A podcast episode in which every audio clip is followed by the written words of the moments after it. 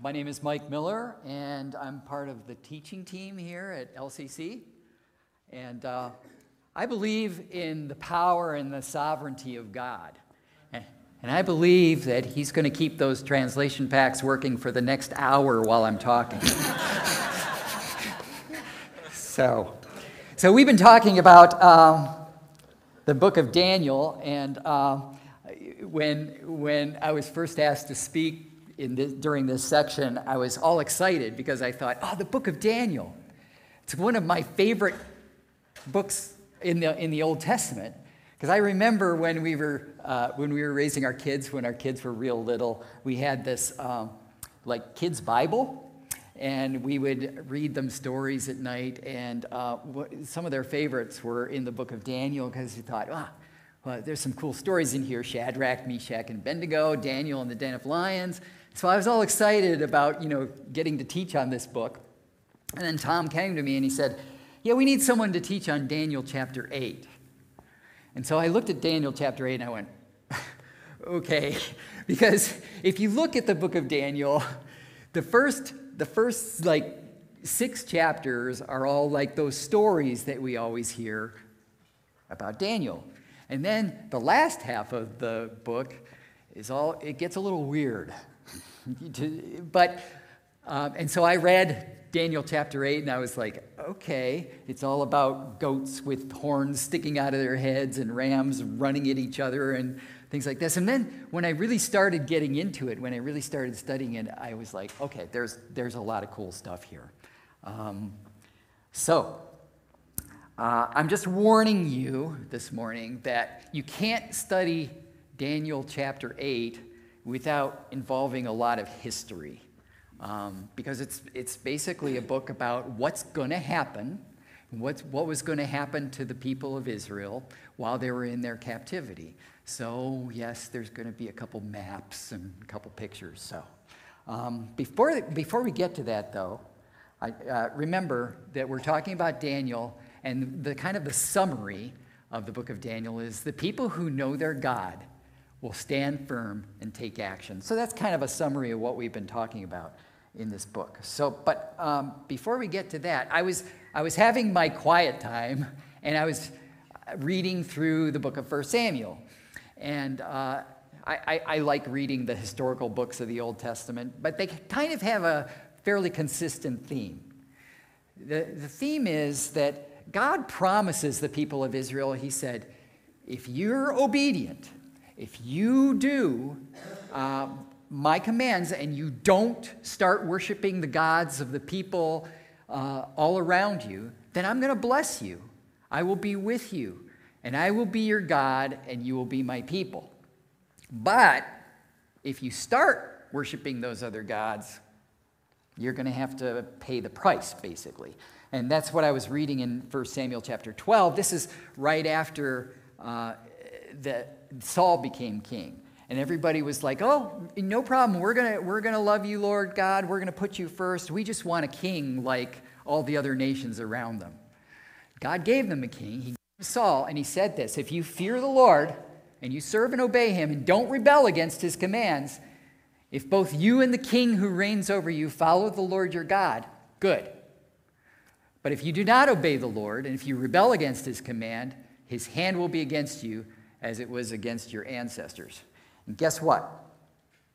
Uh, everything started out okay, but it didn't take very long for the people to start turning away from God.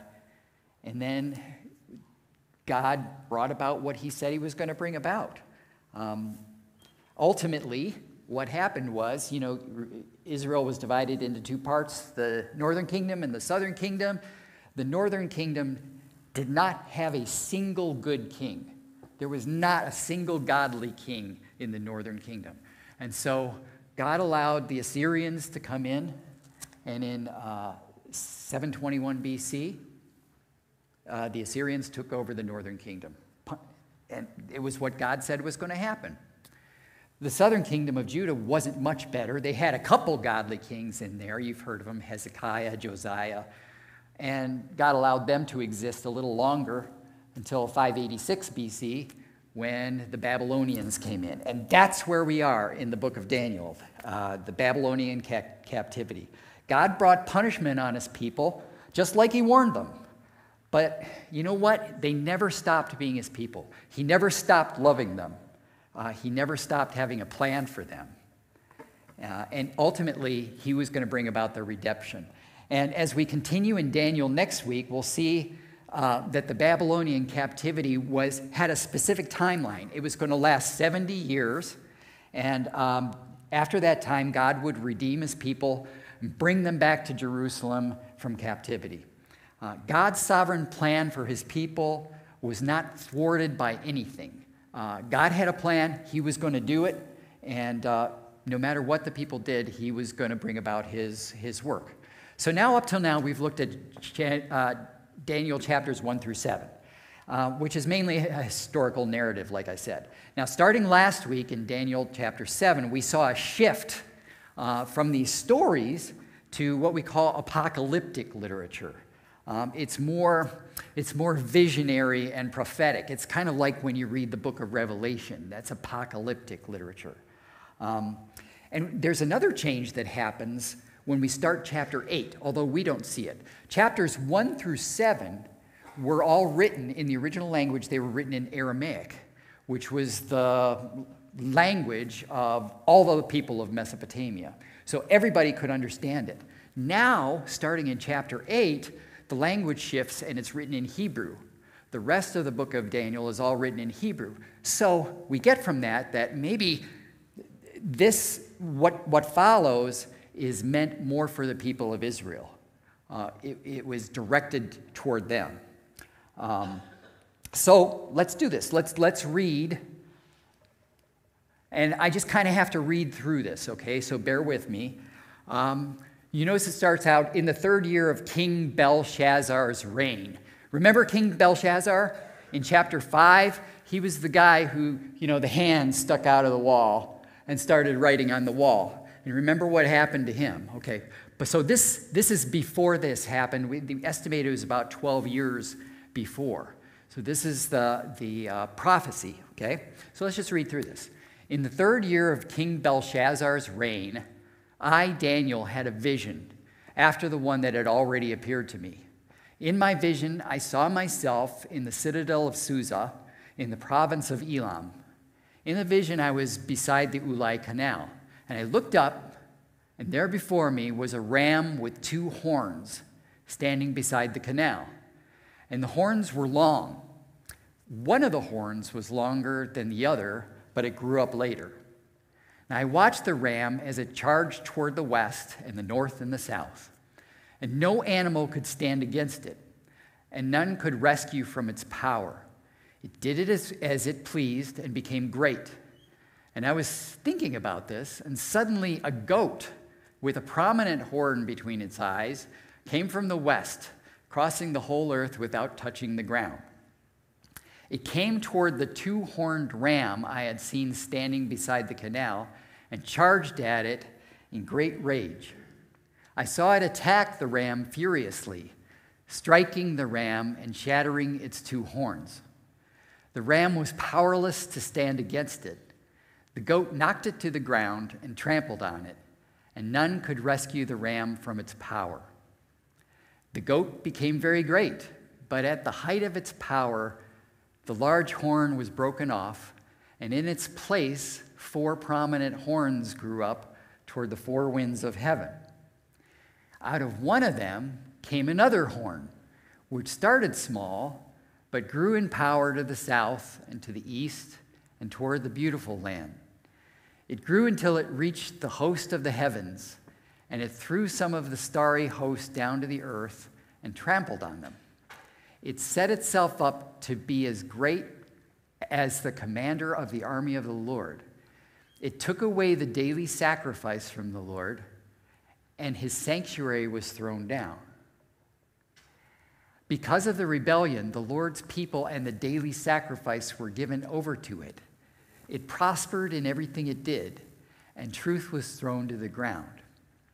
Then I heard a holy one speaking, and another holy one said to him, How long will it take for the vision to be fulfilled?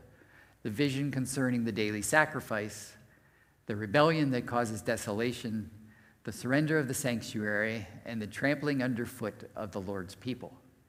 He said to me, It'll take 2,300 evenings and mornings, and then the sanctuary will be reconsecrated. I told you it was weird. But, but as we study this, we're going to see it's, it's the amazing thing about this chapter is you have this, this weird prophecy, but right after it comes the interpretation. And it's, it's a very clear interpretation. Um, uh, the, whole, the whole meaning is, is explained. So, what we're going to do is we're going to kind of break this down. So, this is where the interpretation comes about, okay? While I, Daniel, was watching the vision and trying to understand it, there before me stood one who looked like a man. And I heard the man's voice from the Ulai calling, Gabriel, tell this man the meaning of the vision. As he came near the place where I was standing, I was terrified and, and fell prostrate. Son of man, he said to me, understand that the vision concerns the time of the end. While he was speaking to me, I was in a deep sleep with my face to the ground, and he touched me and raised me to my feet. And he said, I'm going to tell you what will happen later in the time of the wrath, because the vision concerns the appointed time of the end. The two horned ram that you saw represents the kings of Media and Persia. The shaggy goat is the king of Greece, and the large horn between his eyes is the first king. Okay, do you remember? Do you remember in chapter 5 uh, when we talked about the, the hand sticking out of the wall? Remember that uh, Belshazzar was told by what was written on the wall, he was told, uh, Your kingdom has come to an end, and it's going to be handed over to the Medes and Persians. Okay? And that's what, and it says that night, uh, Belshazzar was killed, and Darius the Mede took over the kingdom. So this prophecy was fulfilled. So, this is the kingdom of the Medes and Persians. And there's going to be a test at the end, okay? So, um, the, the, the Medo Persian Empire is also called the Achaemenid Empire. And it, was kind, it kind of started with the Medes, but they were not as strong as the uh, Persians who rose up later. Remember, there was a horn coming out of the, the head of the ram, but then later a bigger horn came out and the smaller horn went away. So the smaller horn is the Medes and then the Persians. So you can see up there to the right, you see uh, right kind of in the middle there is Darius the First. So that's kind of where this whole thing starts taking place. Uh, about 12, so the prophecy was about 12 years before. Then, around 330 BC, this whole empire was conquered by this guy, uh, Alexander the Great. So, this is the Greek king. This is the, the goat with the prominent horn that stuck up, and uh, that represented Alexander. Uh, and you read the accounts, uh, it says that it's like a goat whose feet never touch the ground, right? that talks about the speed of Alexander's conquest. It was like he never, he, he moved so fast.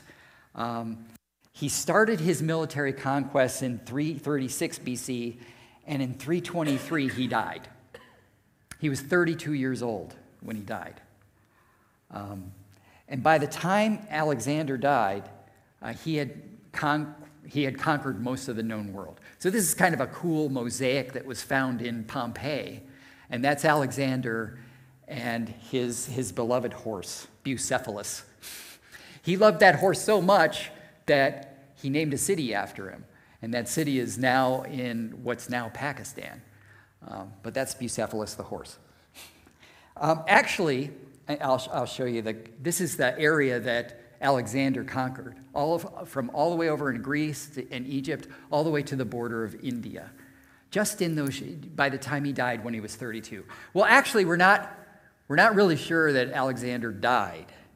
I should, because after, after uh, a conquest, he drank a bowl of wine about this big.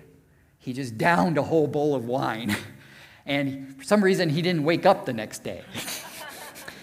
but, but the weird thing is um, that, uh, you know, he's out on the battlefield with his, with his uh, army, and they notice that he didn't decay.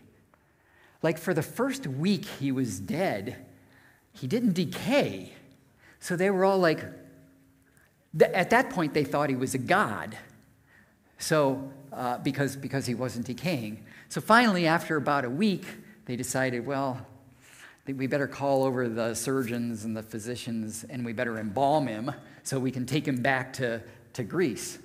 But mo- modern scientists think the reason he didn't decay is because he wasn't actually dead, that he was basically in a coma. He, was, he wasn't really dead, he was just mostly dead. okay, so, uh, so they, uh, this, this is probably the first, so they probably actually killed him while they were embalming him. So uh, this is one of the first documented medical errors that ever occurred. So, but that's kind of cool. But at, at his death, the empire would not be the same uh, because uh, Alexander, Alexander's wife had a, was pregnant, but uh, it was believed that the child was illegitimate. Alexander had a brother who was like mentally insane. So, who would take over the empire? So, uh, as a result, the empire was fought over by his generals. Uh, and over the next 50 years, they fought over this empire. And one would take control, and then the other would take control. And you remember, you remember that the goat had the big horn, and then that horn was broken off, and then four other horns grew up in its place. So these four generals uh, kind of took over. And um, ultimately, after a bunch of wars and, and succeeding kings, the situation was kind of a mess. There was a group of kings that controlled the Holy Land uh, called the Seleucids. And um, the Seleucid kings ended up owing a lot of money uh, because they had borrowed a lot of money to do their wars. And uh, they borrowed a lot of money from this, this growing power way in the West uh, called the Romans. Um, and they ultimately had to pay them back. And so when a government owes a lot of money, what do they do? Well, they tax people and they raid the, uh, the temples. And there was this one king, uh, a Seleucid king named Antiochus Epiphanes. And uh, he would become, for the Jews, one of the most hated men in their history. Um, and, that, and that's what we read about um, how this new king would be raised up. And uh, he was really hated by the Jews. His desire was to make Jerusalem into a Hellenistic showcase. So they were trying to Hellenize the empire. Hellenize means to turn it into Greece, basically to bring Greek culture, Greek language in. And um, so the first thing he did was he built a gymnasium next to the temple. Now, when I say gymnasium, I don't really mean uh, a Planet Fitness, right? there was no weightlifting or anything going on because the word gymnasium in Greek comes from the word gymnos, which means naked. And so there were a lot of naked people at the gymnasium, right? And the Jews didn't really dig that. It was part of their culture, and so they, they hated that. And the other thing he did was he built an altar in the temple to himself, he built an altar in the temple to Zeus, and he sacrificed pigs on that altar.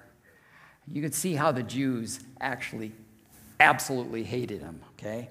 Um, and you, if you want to read more about this, you know, it's really interesting if you want to read how that all ended. You just need to get a copy of the Apocrypha or get yourself a, a Catholic Bible, has the Apocrypha in it, and read the book of 1st and 2nd Maccabees. And they'll tell you all about how the Jews raised up and they rebelled against Antiochus Epiphanes. And um, it's also interesting in there because you can learn about the, the origin of the Jewish holiday Hanukkah. Uh, that's in there too, and it's all based on this. But anyway, that's, that's enough history, I think. Um, the amazing thing about Daniel chapter 8 is the precision in which the prophecies are made. You see these horns, you see these horns falling off, and four more horns uh, growing. Gabriel explained exactly every aspect of the vision uh, and what it was going to mean. Now, none of this was good news, right?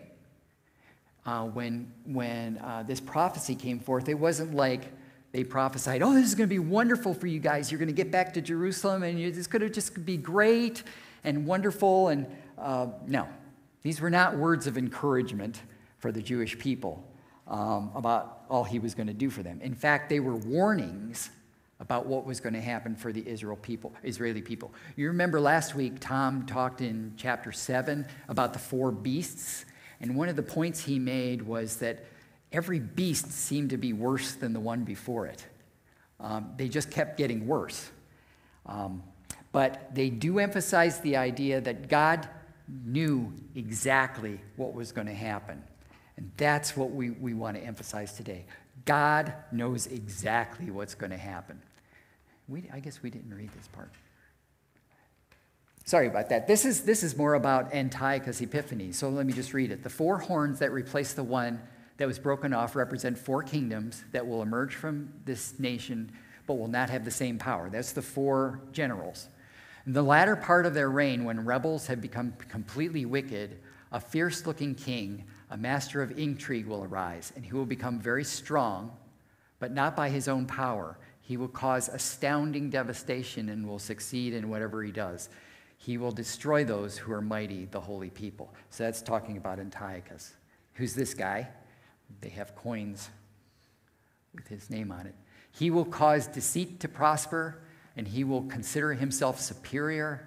And when they feel secure, he will destroy many and take his stand against the prince of princes. Yet he will be destroyed, but not by, human power. Okay? So, I want to make a couple points here about the sovereignty of God.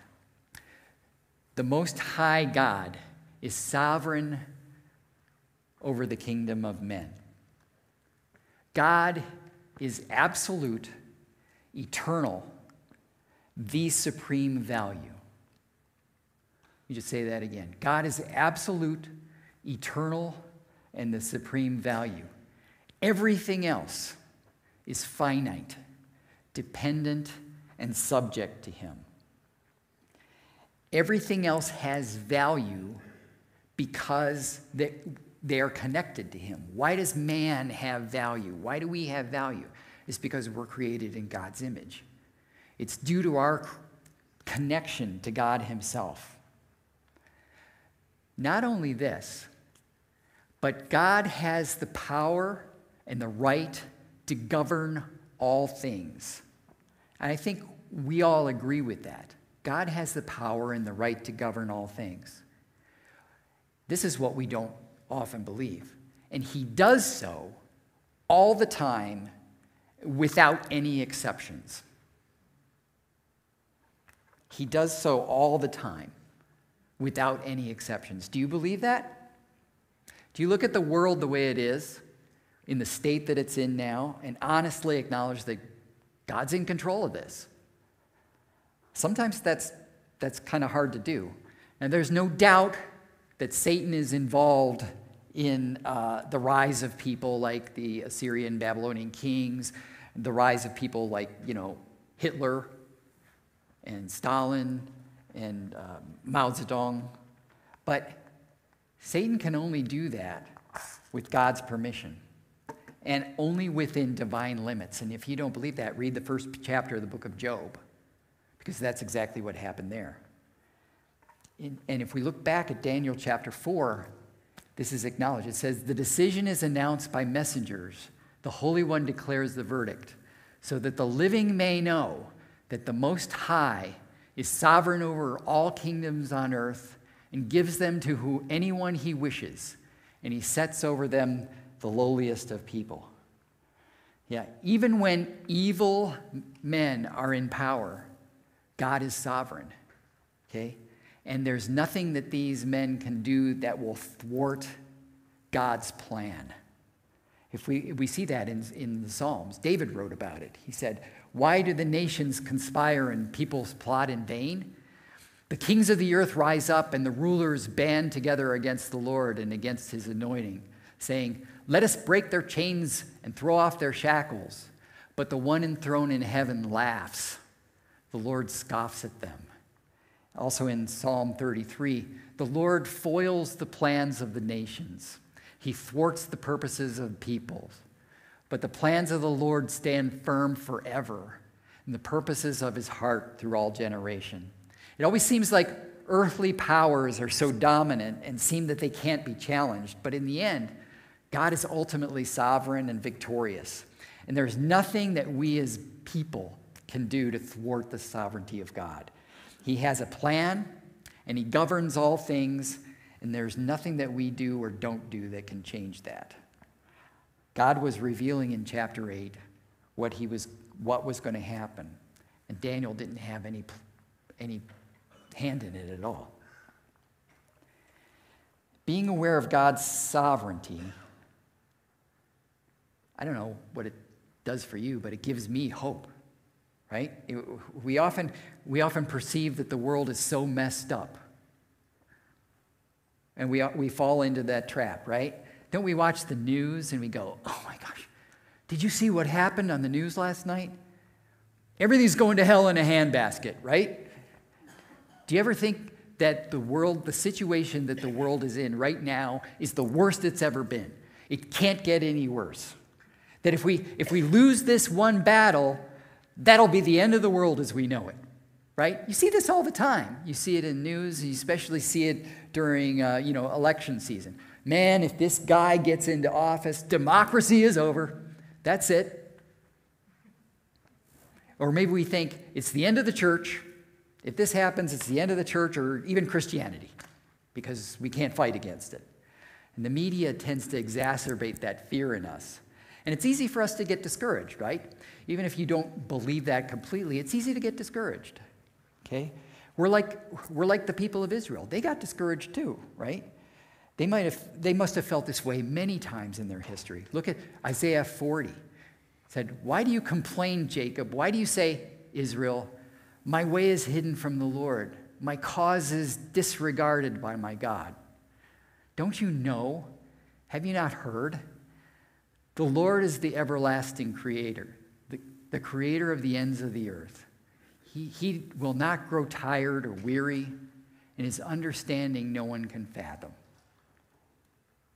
When it seems like the world is so messed up, I like to think about WWJD. Remember those bands, right? That say WWJD, what would Jesus do? I'd like to, I'd, I'd like to change it a little bit. I'd like to make it WDJD. What did Jesus do? Okay.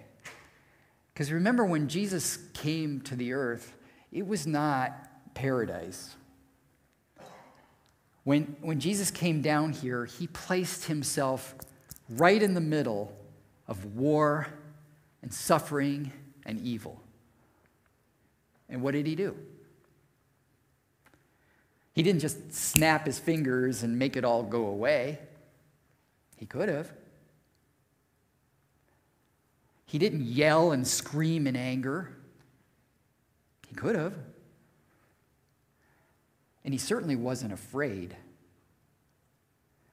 God didn't spare his only son for us, although he could have. Instead, what Jesus did was he, he bore it. He came and he bore it. He suffered patiently and he crushed sin permanently. Last week, Tom talked about the beasts in the world and in the future. It's going to get worse. So, what's our job? Okay, is it our job to yell and scream in anger? Or to be afraid and maybe hide ourselves away and dig a bunker and hide away? No, Jesus looks at us and he calls us to walk it out, to walk it out together. He gives us His Holy Spirit and the power to love when people are unlovable and pray when the situation seems hopeless. And we can be confident in the moment because the Lord's walked it out in the past, and we can be confident about the future. He's going to be with us in the future. He is sovereignly in control of history and the future of mankind and, and the church, his people, the church. And that includes all of us, right? Um, those of you, I, I, you know, I've spoken a couple times, and there's a couple, there's a couple guys I always like to quote. And no, I'm not going to quote Lewis, although I like to quote Lewis. I'm going to quote this guy, um, Dietrich Bonhoeffer.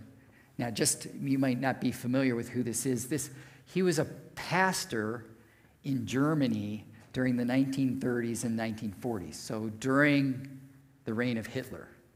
And ultimately, just before the end of the war, Hitler had him executed because he stood up against Hitler's regime and he said it was immoral, it was, it was not biblical.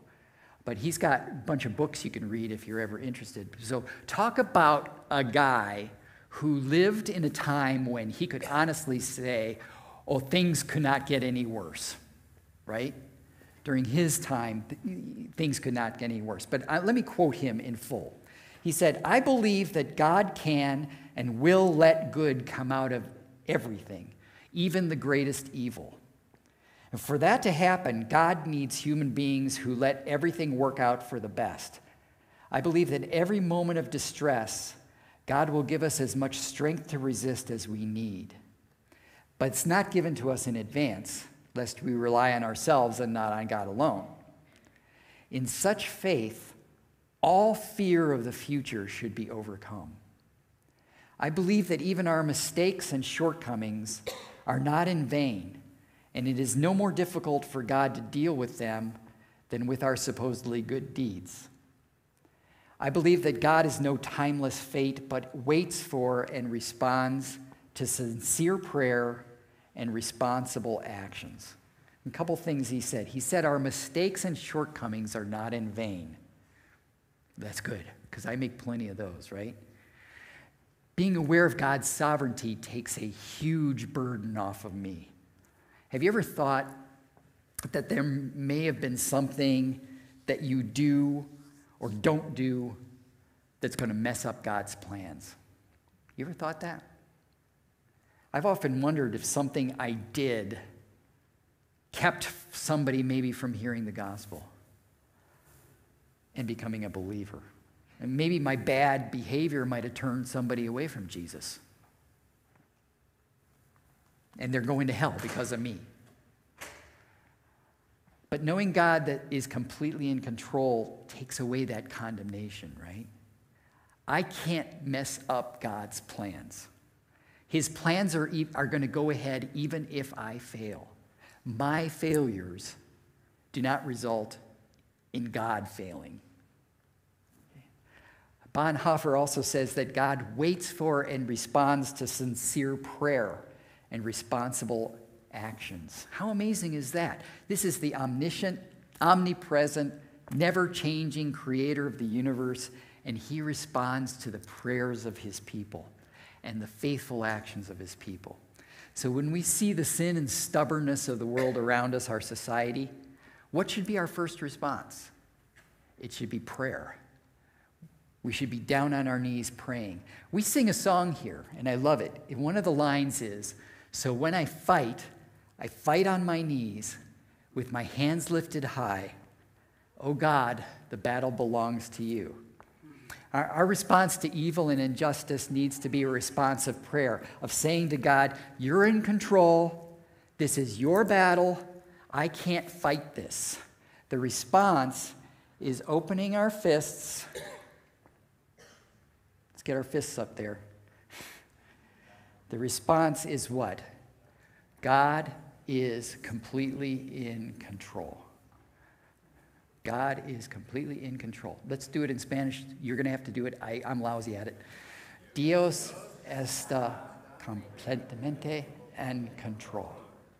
And, what, and what's really cool about this is this is not the position of prayer, is it? This is the position of prayer. We have to release things, God's in control, and then bow down and pray to Him. So, what does it mean for us to act faithfully in the context of being in a screwed up world? And we see evil all around us. What, again, what would Jesus have us do?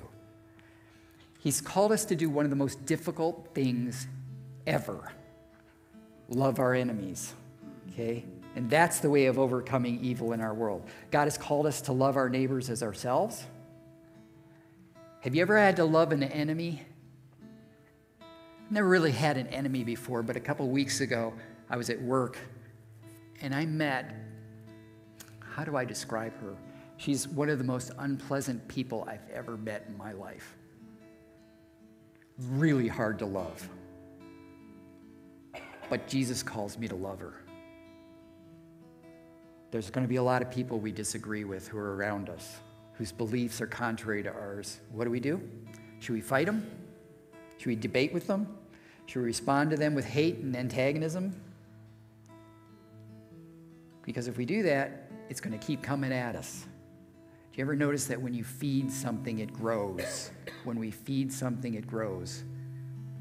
Or it keeps coming back at us. If you have a cat that comes around to your house and you feed it, what do you got?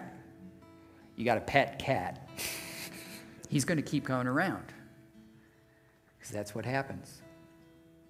If we keep feeding hate, smashing windows, burning tires in response to the evil that's around us, it's that evil's going to keep growing in our hearts and it's going to keep coming back. We're the children of God. We're called to be different. God calls us to be like Jesus and to love aggressively in a crazy, messed up world. Let's pray.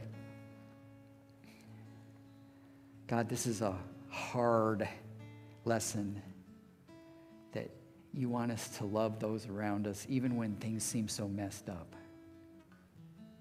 And we need to spend more time on our knees, Lord, and having our hands open to you and allowing you to work in and through us. We, we trust you. We know you're completely in control. And we pray in Jesus' name.